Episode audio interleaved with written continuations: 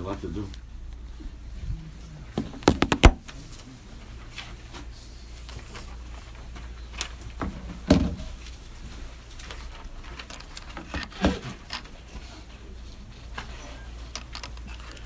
We began talking last week about borders.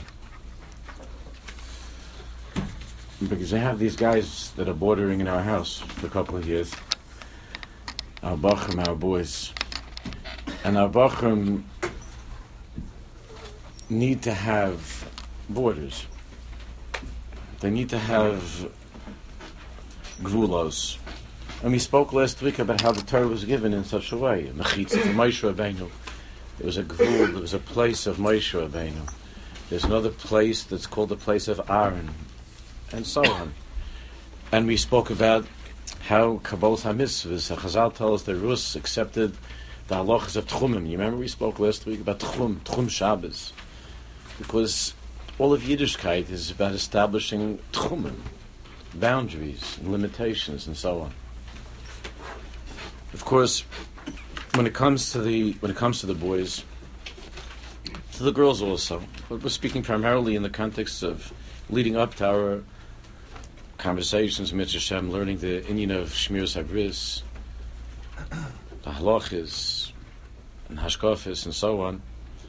It's much, much more intensive a challenge when it comes to the boys in general. There are exceptions in either way.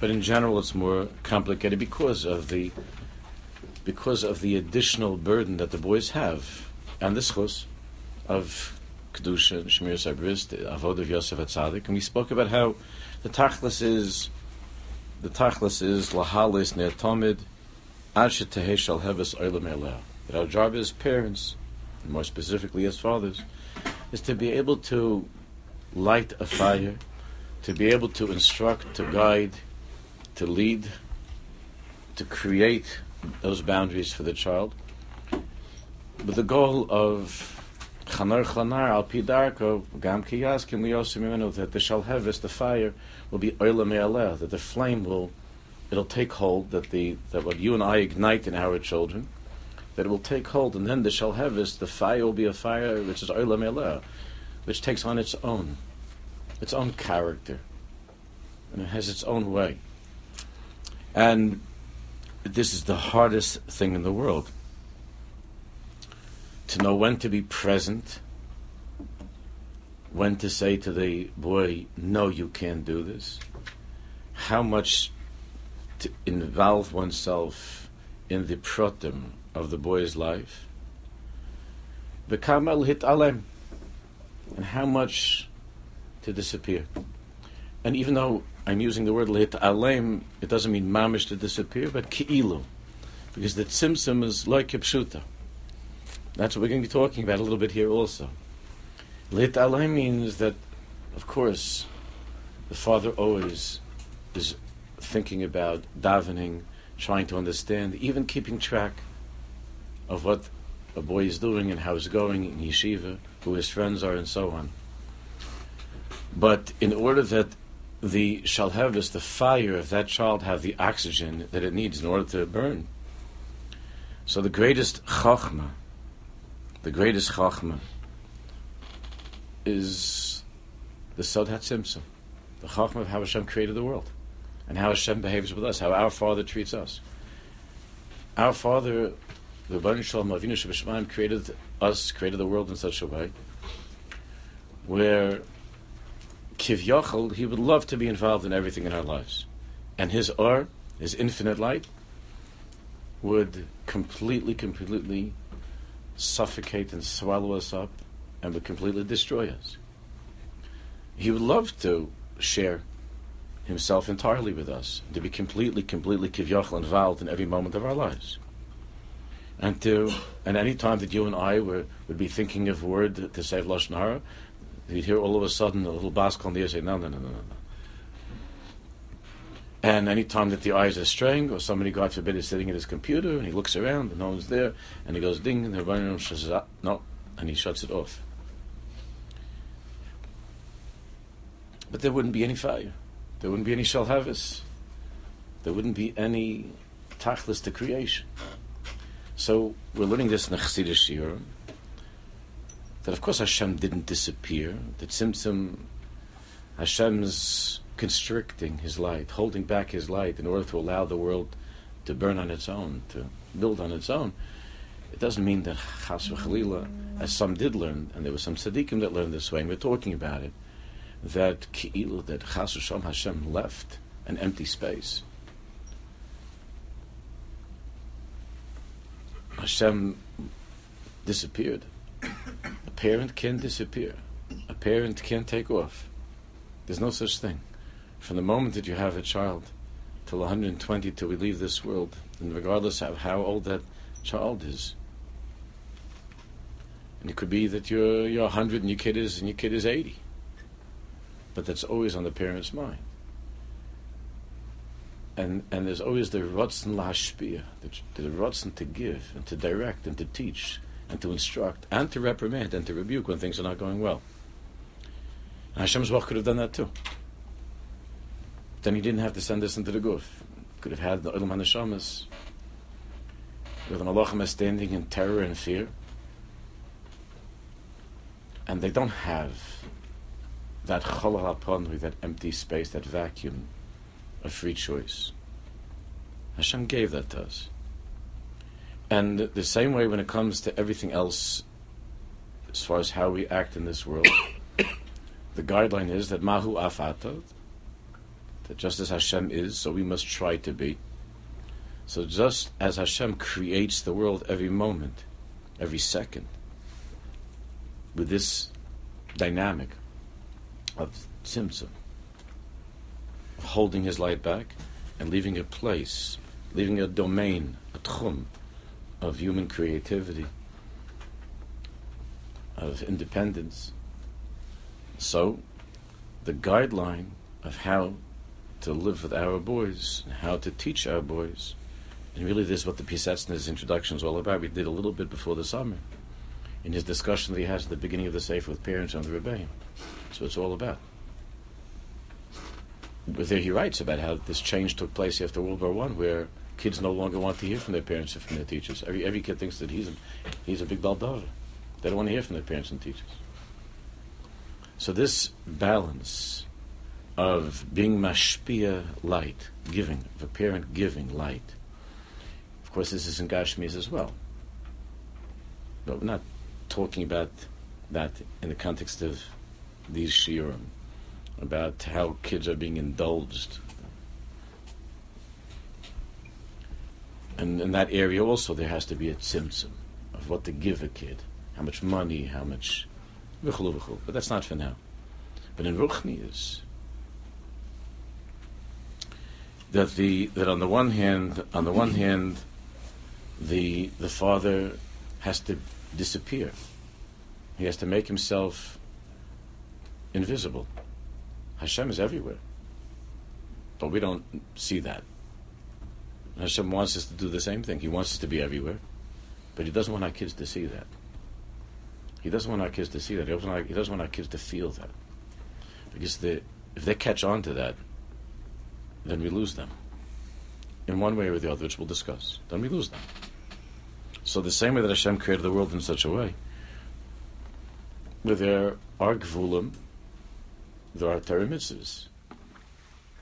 The Torah mitzvahs, there's the rices, the rabbanans. As we learned last week, every moment of our lives we feel that we have that we have boundaries, tchumim and grulim and so on. That's how we live.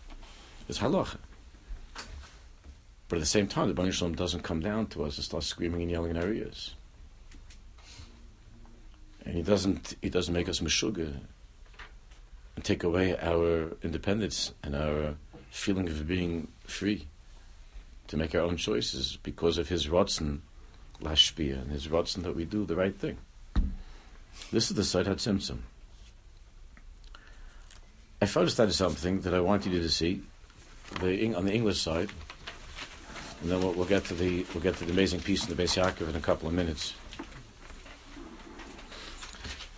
There's a very choshev from professor in Eretz who until now all of his all of his books have come out in Lashon Hakodesh He's an Enikel from the Chidush Harim. His name is Professor Mordechai Rotenberg. Really, every from therapist should should become very proficient in his in his books. He's Yirei. He's Yirei. And his his way of teaching psychology is rooted in his mother's milk, which is Chassidus. To my knowledge, this is the first of his Svarim. I've been reading his Svarim for years. This is the first one that was translated into English. You can get it in any of the stores now. It's called The Psychology of Tzimtzum. It's a remarkable book. It's a remarkable book.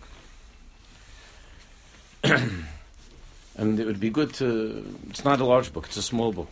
You can read the whole thing. You can read the whole thing in in a few hours. It's, it's not. It doesn't take long. There's one in Hebrew, Lashon Kodesh, they're much more involved. And you see that he knows a Welt, he Welt, a Welt. Nigla, Nister, Academia Lahavdil, he knows a Welt. Now, the psychology of Tzimtzum. It's, it's, that's the title in English of this of this book. We call it a sefer of uh, this book, the psychology of Tzimtzum.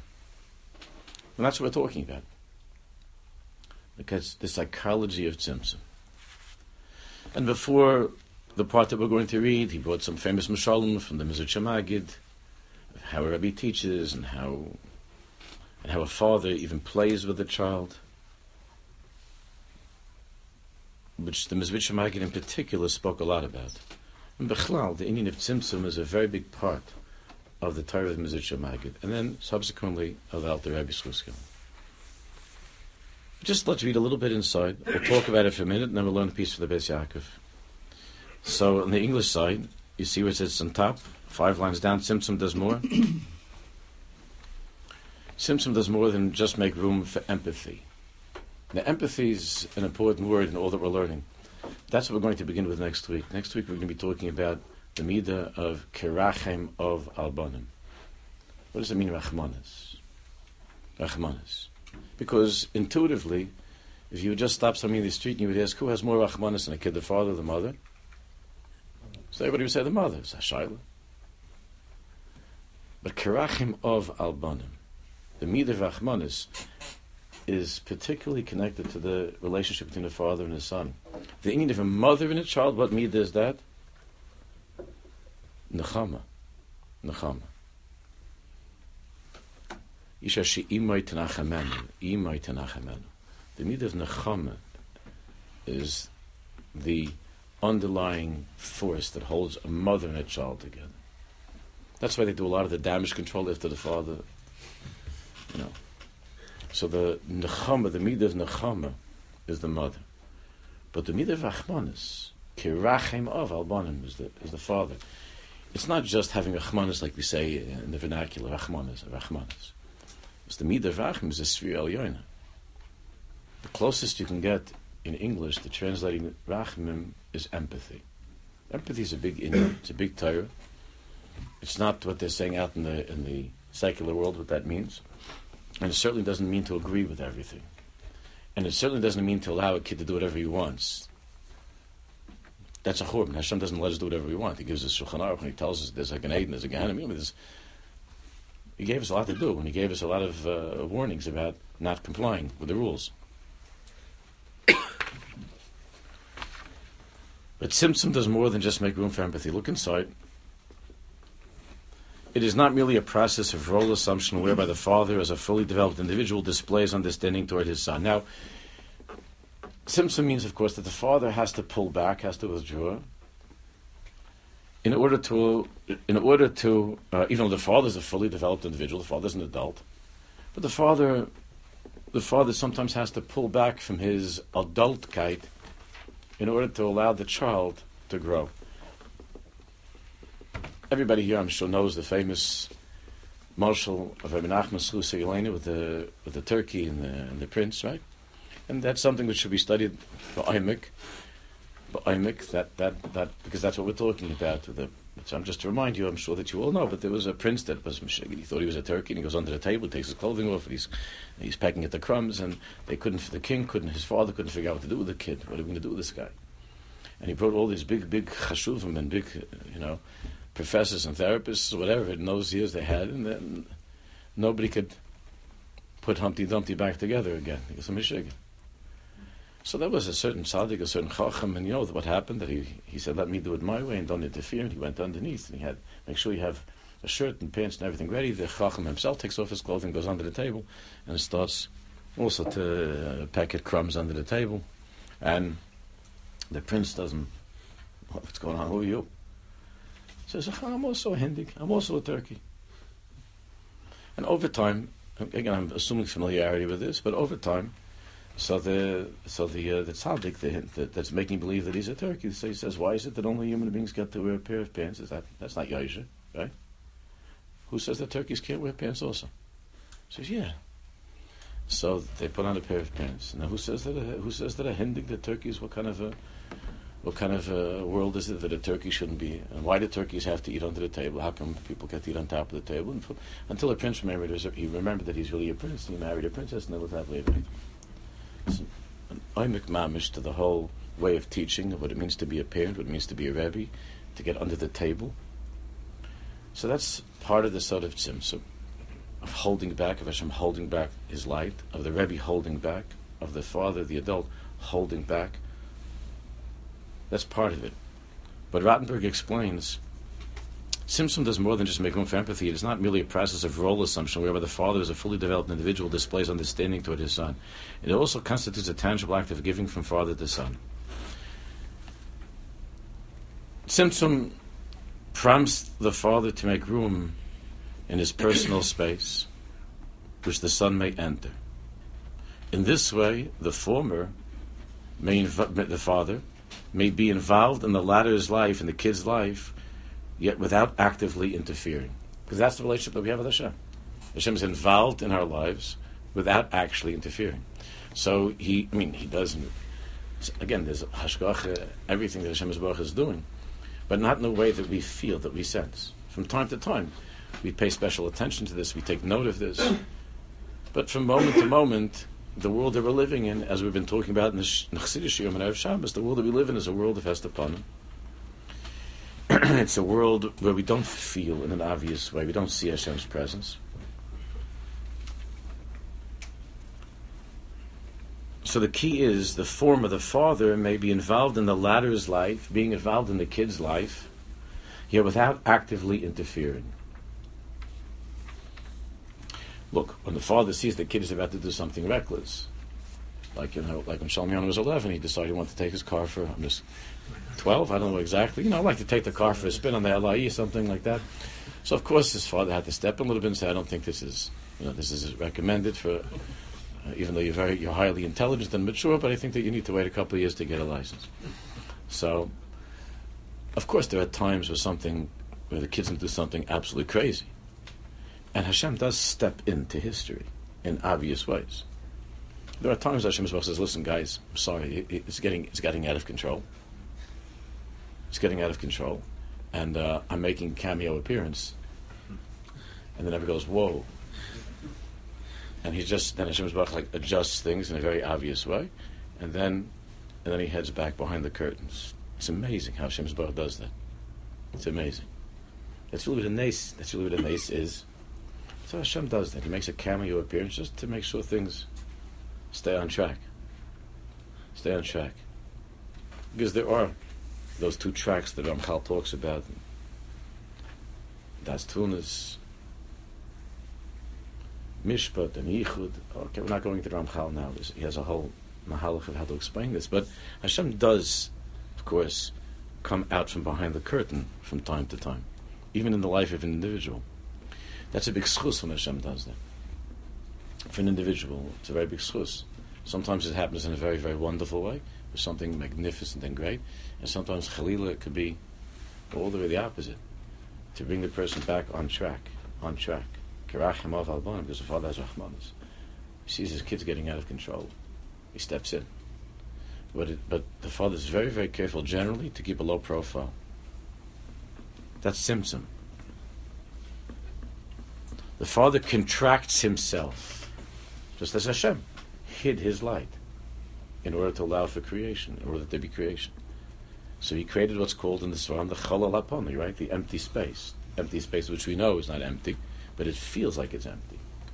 But remember, those of you who are familiar with, with that with that Torah, remember that into that empty space there's an amazing thing that was infused, that was released into that empty space. What's that called? The kav. The kav, that ray, that ray of light of Hashem's presence that's in the empty space. We're going to talk about that.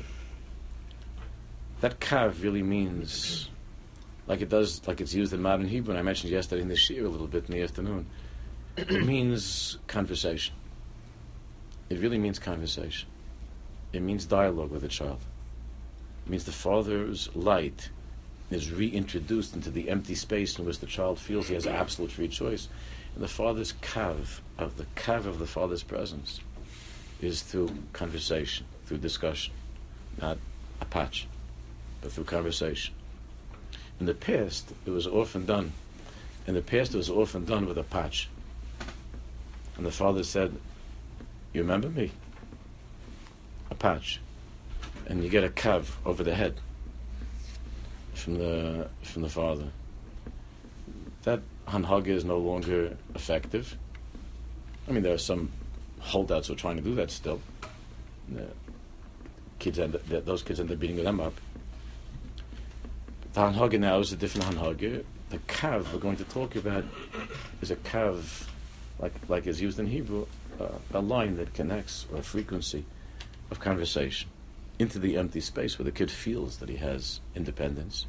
There must be that kav of the father but it's primarily going to take place through discussions and conversations, not anymore a patch. Uh, but the father says, "Don't forget me. I'm here." So that used to be, they used to be with a certain kind of. It was common that it be with a certain kind of uh, physical uh, reminder. Physical reminders now are not effective. There is an Indian like that in Torah. I'm not saying we know that, but that's it's not effective anymore. It doesn't work. the father contracts himself and forms a mutual relationship with the son at the latter's level. Like the tzaddik that goes under the table and contracts himself. In other words, he hides who he really is, and he goes down under the table with the prince, who thinks he's a turkey. This way, there can be a relationship. This model contrasts with an intervention from above that's what I'm, that's what we're learning. The, an intervention from above. That's when there's an ace. Hashem, as you know, we all know, Hashem uses nisim very, very infrequently. Nisim, revealed nisim. Not talking about a person interprets it, but revealed and open nisim. Um, that's something which Hashem uses very, very sparingly. And when He does, things are brought very quickly back into nature into the veneer, into the covering, the concealment of nature. Hashem very rarely uses nisim. That's called an intervention from above. Intervention from above. Which the son may perceive as invasive. I mean, Rotenberg develops an entire form of therapy in psychology using the model of Tzimtzum. Which the son may perceive as invasive. Now the kids are very sensitive now, so it's hard to figure this out because he could say, "How you doing?" He said, "Why are you asking, man? What's like? What are you getting on my case? I just want to know how you're doing. Why? Someone told you something? you know, these are the these are the conversations parents are having with, with, with the kids. No, I just want to know how you're doing. You always ask me that. Yeah, I try to be friendly. I love you. No, no. What do you What do you really want to know? This the, these are the kind of things that happen all the time. So it's very, it's very hard to define nowadays invasive and not invasive because the, the, these boys that they feel like everything's invasive. Anything that you ask, any sign of interest in their life, how's it going in this year? Are you happy in yeshiva? What's that friend? You you have that friend, uh, ya- Yaakov David. How's it going with him? Well, you don't like him? You have a problem with him? these are the conversations that are, that are becoming more and more frequent, where there's this feeling of like, my father is with with the simplest questions that it's too invasive. There's no klal when it comes to these things. You have to know your own kid and how to deal with that, because there are kids that are un, that are extraordinarily mm, sensitive, fragile, whatever you want to call it. But clearly, intervention from above must be used in a way of tzimtzum, in a way of in a way of tzimtzum. The love of the son toward the father and of the student for the teacher then constitutes a response, which trickles towards the father or teacher and instills them with pride and self fulfillment. That it goes back and forth in such a way. Mashpi and Makabal. This this itself engenders a tremendous, tremendous kesher of love. And the father also gives the son the feeling that that the choices that you're making give me such nachas. The choices, the decisions that you're making, even though they may not be exactly what I think, might not be exactly, but your decisions, your decisions make me proud. And there's this mashpia, makabel, makabel, mashpia that goes back and forth when the hanhaga of the relationship is guided by this mahalach of tzimtzum. The traditional children's game of hide and seek can help us understand the concept of tzimtzum. Now, this is this is one of the favorite games that children like to play. Even nowadays, when it's uh, when there's so many fancy things and all these different uh, expensive things, hide and seek is always uh, is always going to be in the, it's always going to be in the top the top three. It's, it always has to be because the whole world is playing hide and seek with the Bar So it's got to be that hide and seek is, is right up there. I don't know the other ones, you know, maybe telephone. That probably seems ridiculous these days. But hide and seek is a popular game. Hide and seek, and it's and it's fascinating how when you get a little kid, uh, depending every kid's a little bit, age is different, but a little kid, you don't have to even like the hide and seek doesn't have to be really too sophisticated. You can just go like this. You go, where's where's Zadie? Where's Daddy? Where's Tati? Whatever you like, Abba. And the kid, and you go, here's that. You ah, they get all, they're all in the spot. And you feel like saying, what are you, what are you, a moron or something? I just did this ten times. What do you, what's going on? so somebody explained to me that the, how that works with the brain, with the kid. I, but it's an amazing thing because you can do this ten times over. I just did this yesterday on Erev Shabbos to my granddaughter. It's not the whole thing. Oh, Zadie, oh, and she starts getting all excited. Say, then when I stop, she says more. I say, what do you mean more? The whole Indian is a shtus. you see, I'm standing right here. What do you mean more? What do you mean by more? You want me to hide more, and then to show and to hide and to. There's such a hispilus that a kid has from this, because the the bria is in such a way. And if the child looks silly to us, it's adorable. But if the child looks silly to us, it's mamish like that with the Baruch. It's the same thing. The father hides, conceals himself, and allows the son to look for him. So the little little ones, it's very simple. You just sit in the, you can sit in your place. Then when it gets, uh, they get older, so there's it's there's a beautiful, beautiful story about the Frierdiker Rebbe when he was, uh, I once read to you many years ago. The Frierdiker Rebbe remembered a time, you know, he has, the Frierdiker Lubavitch Rebbe has Zecharinis that are, you don't see from any other tzaddik that wrote like so much autobiographical stuff. The Frierdiker wrote a lot about the Zecharinis that he had. He was, grew up in the home of the, of the Rebbe Rashab. And there's one zichron that he has. It's mamish beautiful, so moving. When when his father, the Rebbe Rashab, had taught him a Torah, they were once walking, he taught him a Torah of a Yerda Shamal Hasinai. A mimer on on Yerda Shamal Hasinai.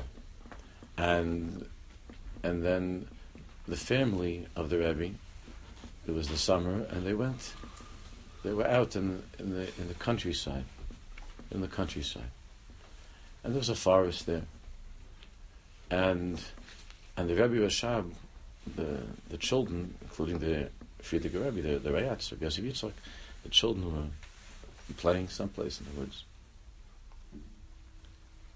And then it, it was time for everybody to come together to eat. And and the children were a little bit fablunged in the forest. And I think it was the Frierdiker Rebbe, or I think it was the Frierdiker Rebbe that began to call out, Abba, Tati, Father, where are you? Where are you? And later on, the Rashab explained to him that there's no greater nachas that a father can have when the child recognizes that his presence is not immediate in his life and the child's looking for him. The child is looking for him. And then he said a mimer this inyan. he said a mimer this inyan. The way that the Frierdiker wrote it is so beautiful. The father hides, conceals himself, and allows the son to look for him. The father does not disappear entirely from the son's life, nor did God completely vanish from the world. When he contracted himself, God left an impression. The Rishimu, the Kav. I'm not going to into the, into the Kabbalah now. But when Hashem hid himself, when he contracted himself, God left an impression in Kabbalistic terminology, Rishimu, through which the world could communicate with him. It is still possible to call out to him, to have a relationship with him, but it's hard. Hashem it's hard. This time of the year in Elul, so you know the king goes out from his palace. So it's easier this time of the year. It's felt more strongly the presence of the father of the king. And at times like that in the life of a, of a human father and child, through which the world could communicate with him. Child remembers the father who is hiding and sets out to search for him. The father does not make his presence felt in the form of a stern demand. Again, that's traditionally how it was. Quite the contrary. He effaces his presence and leaves only a memory of himself. That's tzimtzum. He diminishes and makes smaller his presence, the Father, and leaves only a memory of himself, a spark that will ignite a flame in the son's heart. That's exactly what we're talking about.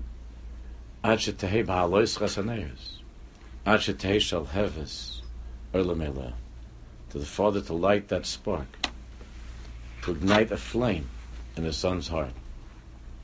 This is his inner light. That's the child's inner light that Hashem wants from each and every one of us, our own way of serving Him. That's the inner light of the child.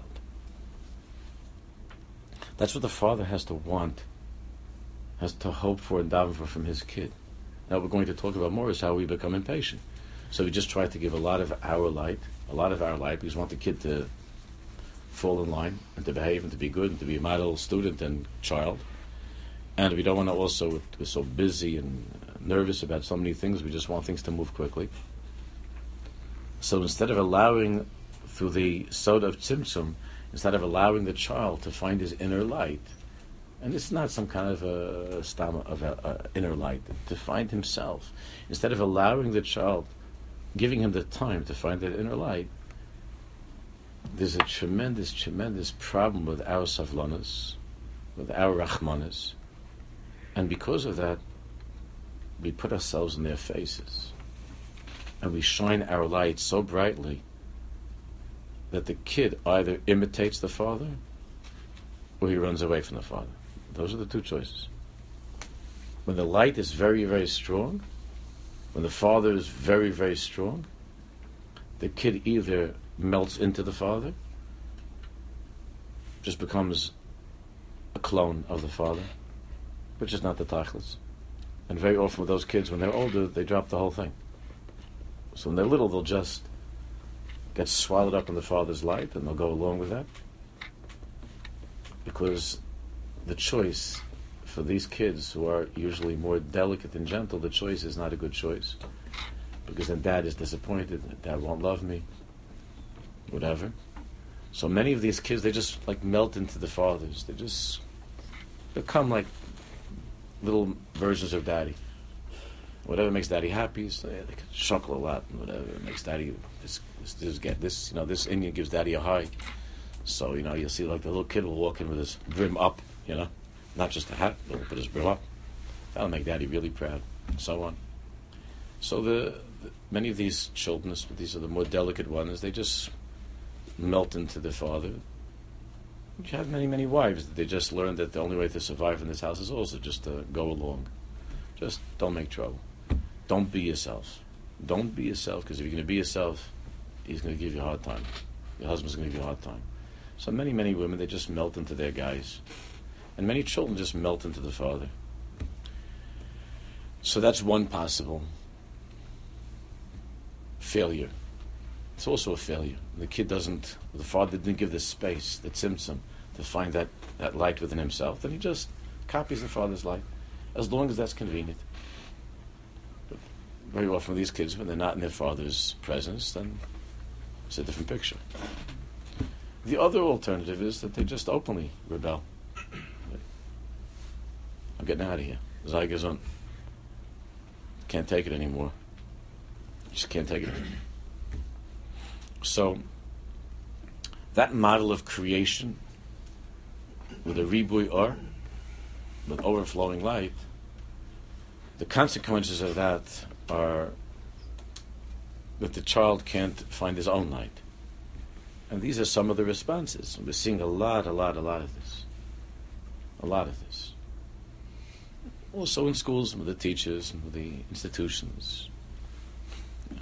piling it on. Piling it on. When we were younger, when we were kids 30, 40 years ago, it was not like this. The chinuch of kids was not like what's going on now. In so many ways, it was so different. But now everybody is so insecure and so frightened that, God forbid, my child will get lost and he'll go off the derech. So all I can do to keep my child on the derech is between myself in the house and the school is to blast him, blast him, like with super powerful hydrogen bombs of Yiddishkeit, hydrogen bombs of Yiddishkeit, down to all the dikdukim halacha that I never remember ever my father saying to me these so many of these things that now my father never spoke to me about it. He expected it of me as I grew older, but he never spoke to me about it and made an inyan about it. The things that the teachers make inyonim about, and the principals make inyonim about, and the, the kid's at home and he gets blasted with this nuclear energy, and then and then he, he says, "Okay, I get out of here," and he goes to school. And then he, and then and then it's like you know, like you know after the earthquake, you know how there's what's it called, you know, huh? After after aftershock, yeah, aftershock, like aftershock. Right, so you have after. So he he got in the house, like you know, a, a nuclear Yiddishkeit, and then he and then he comes to school, and then Vaite gets it again, you know, like from the from the teacher or Rebbe, something like that. Also, kinds of a ribui of or, and everybody loves the kid. The Baruch loves us too. The Baruch loves the world. The Baruch loves everything. But he's mitzamtzem the or. He gives us a chance. He gives us an opportunity to grow up. He gives us an opportunity to make our own choices. The Rebbe loves the kid. He's a great Rebbe. He's sweet. The, these these these mothers that are saying stuff to girls, the things that my, my girls come home from Eretz Yisrael saying stuff uh, you know, when I would talk to them on the phone, like the latest, you know, update on the insanity that they heard that day in seminary stuff, crazy stuff. That she, my daughter herself, went to the went to the to the man that was in charge of the seminary, and the rabbi that was in charge of the seminary said, "Don't pay any attention to it. That's crazy." about his own teacher. About his own teacher.